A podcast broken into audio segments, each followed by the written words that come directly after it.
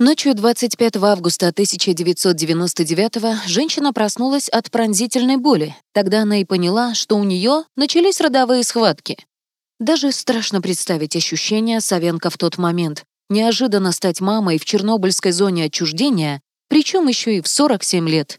Интернет для женщин Woman.ru Здравствуйте! Это подкаст женского сайта woman.ru «История одной женщины», в котором мы рассказываем о судьбах знаменитых представительниц прекрасного пола.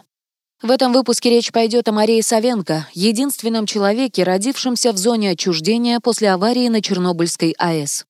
После недавнего выхода американского сериала про Чернобыль весь мир вспоминает о трагических событиях многолетней давности и людях, причастных к ним. Кроме героев и страшных последствий, обсуждают в сети и девушку, косвенно связанную с аварией на атомной станции. 26 апреля 1986 года на Чернобыльской атомной электростанции случилась страшная авария, навсегда изменившая жизни сотен тысяч людей и региона в целом. После разрушения одного из ядерных генераторов произошел выброс радиационных веществ в окружающую среду. Жители в спешке покинули Чернобыль и Припять, находящиеся рядом со станцией. Пожалуй, не стоит подробно углубляться в историю самого происшествия, ведь о тех страшных событиях знают многие из нас. Впрочем, стоит заметить, что по сей день место трагедии зовется зоной отчуждения и тщательно охраняется от любопытных глаз. Вы удивитесь, но неподалеку от разрушенной станции вот уже не первое десятилетие на свой страх и риск живут люди, именуемые самоселами. Несмотря на официальный запрет властей, отсутствие развитой инфраструктуры и повышенный радиационный фон, они вернулись на родную землю, которая, по их словам, буквально манит их обратно. В начале 1990-х вернулась в Чернобыль и заводская ударница Лидия Савенко. В свои 40 с хвостиком женщина осталась совершенно одна. Сыновья давно выросли, муж ушел к другой, а оборонное предприятие, на котором она проработала всю жизнь, закрылось, оставив без работы почти все население небольшого городка «Желтые воды». С этого момента и началась новая, увлекательная глава в жизни простой украинской женщины. Подобно другим смельчакам, предприимчивая Лидия приехала в заброшенный Чернобыль, заняла один из пустующих домов в ядерной зоне, а затем завела свое хозяйство и устроилась на работу в единственный продуктовый магазин, который продолжил функционировать неподалеку от стихийно образовавшегося селения. В скором времени Савенко встретила свою любовь, бывшего пожарного Михаила Ведерникова, оставшегося в соседней Припяти после участия в защитных работах. Лидия и Михаил не могли нарадоваться своим гармоничным отношениям и вполне счастливо жили в забытом богом Залесье. Однако через пару лет у женщины внезапно появились проблемы со здоровьем. Понимая, что в зоне отчуждения болезни дело обычное, Савенко долго тянула с походом к врачу.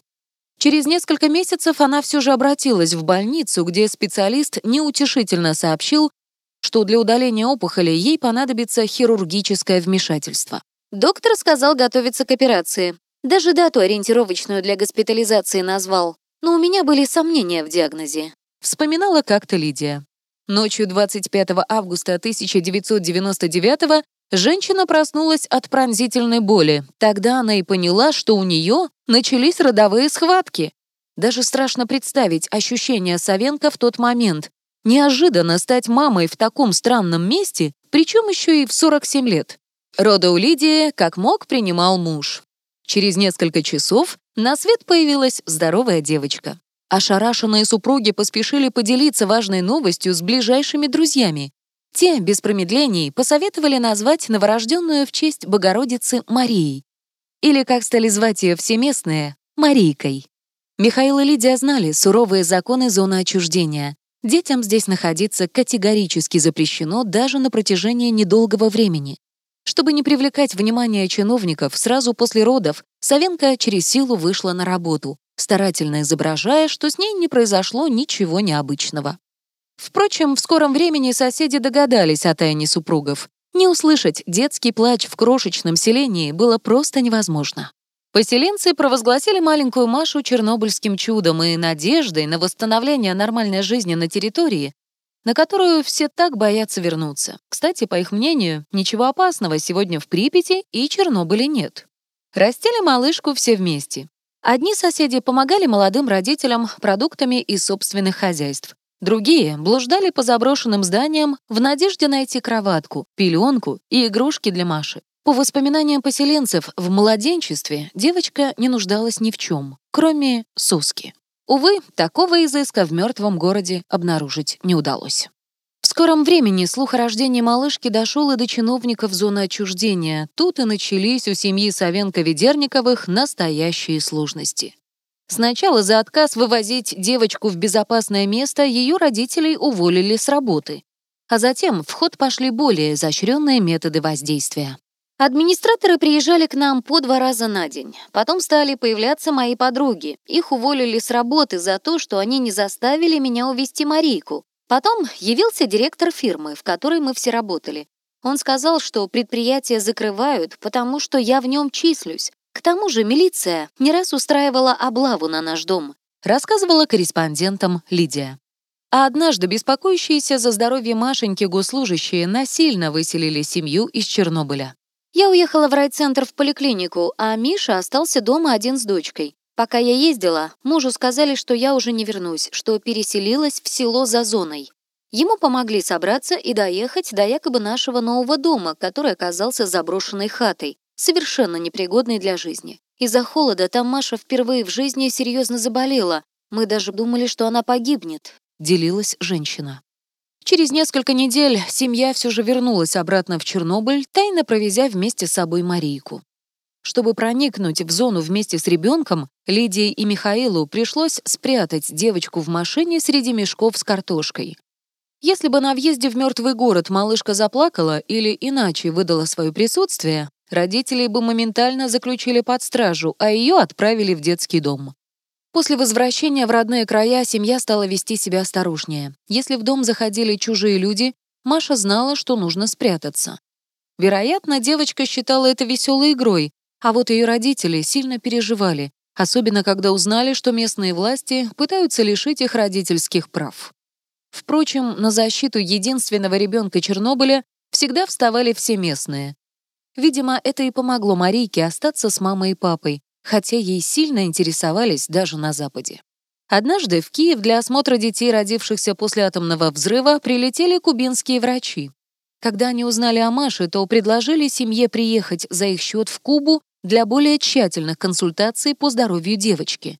Однако Лидия и Михаил боялись, что их дочь посчитают за подопытную, и отказались от этого весьма заманчивого предложения. Годы шли. Настала пора пойти Маше в первый класс. Сначала из-за отсутствия поблизости школ Лидия хотела начать учить дочь читать и писать сама. Впрочем, на место наставника, единственного ребенка в зоне, появилась невероятно достойная кандидатура. Педагог с 37-летним стажем Михаил Шилон, который также остался в Чернобыле после аварии. Когда ей пришло время в школу готовиться, я Лидии букварик дал, книжки для чтения, а потом подумал, ну что она будет сама с ребенком заниматься? Я же учитель младших классов. Поставил парту, найденную в местной школе, взял звонок от рыбацкой удочки и стали мы с Марийкой уроки проводить. Позанимаемся, я позвоню в звоночек, значит перемена. Марийка побегает по двору, на качельках покачается, а потом снова за науку. Так арифметику мы с ней прошли, чтение, грамоту. Девочка способная, развитая. Делился через годы журналистами мужчина. Поначалу власти Чернобыля отнеслись к инициативе учителя с негативом, посчитав, что девочке нужно получать образование в стенах настоящей школы, а не в избушке в зоне отчуждения. Впрочем, через какое-то время они смягчились, и начальные классы Маша окончила в родном селе. А вот для того, чтобы учиться в средней школе, Марийке все же пришлось переехать из зоны в расположенный поблизости от нее город Иванково.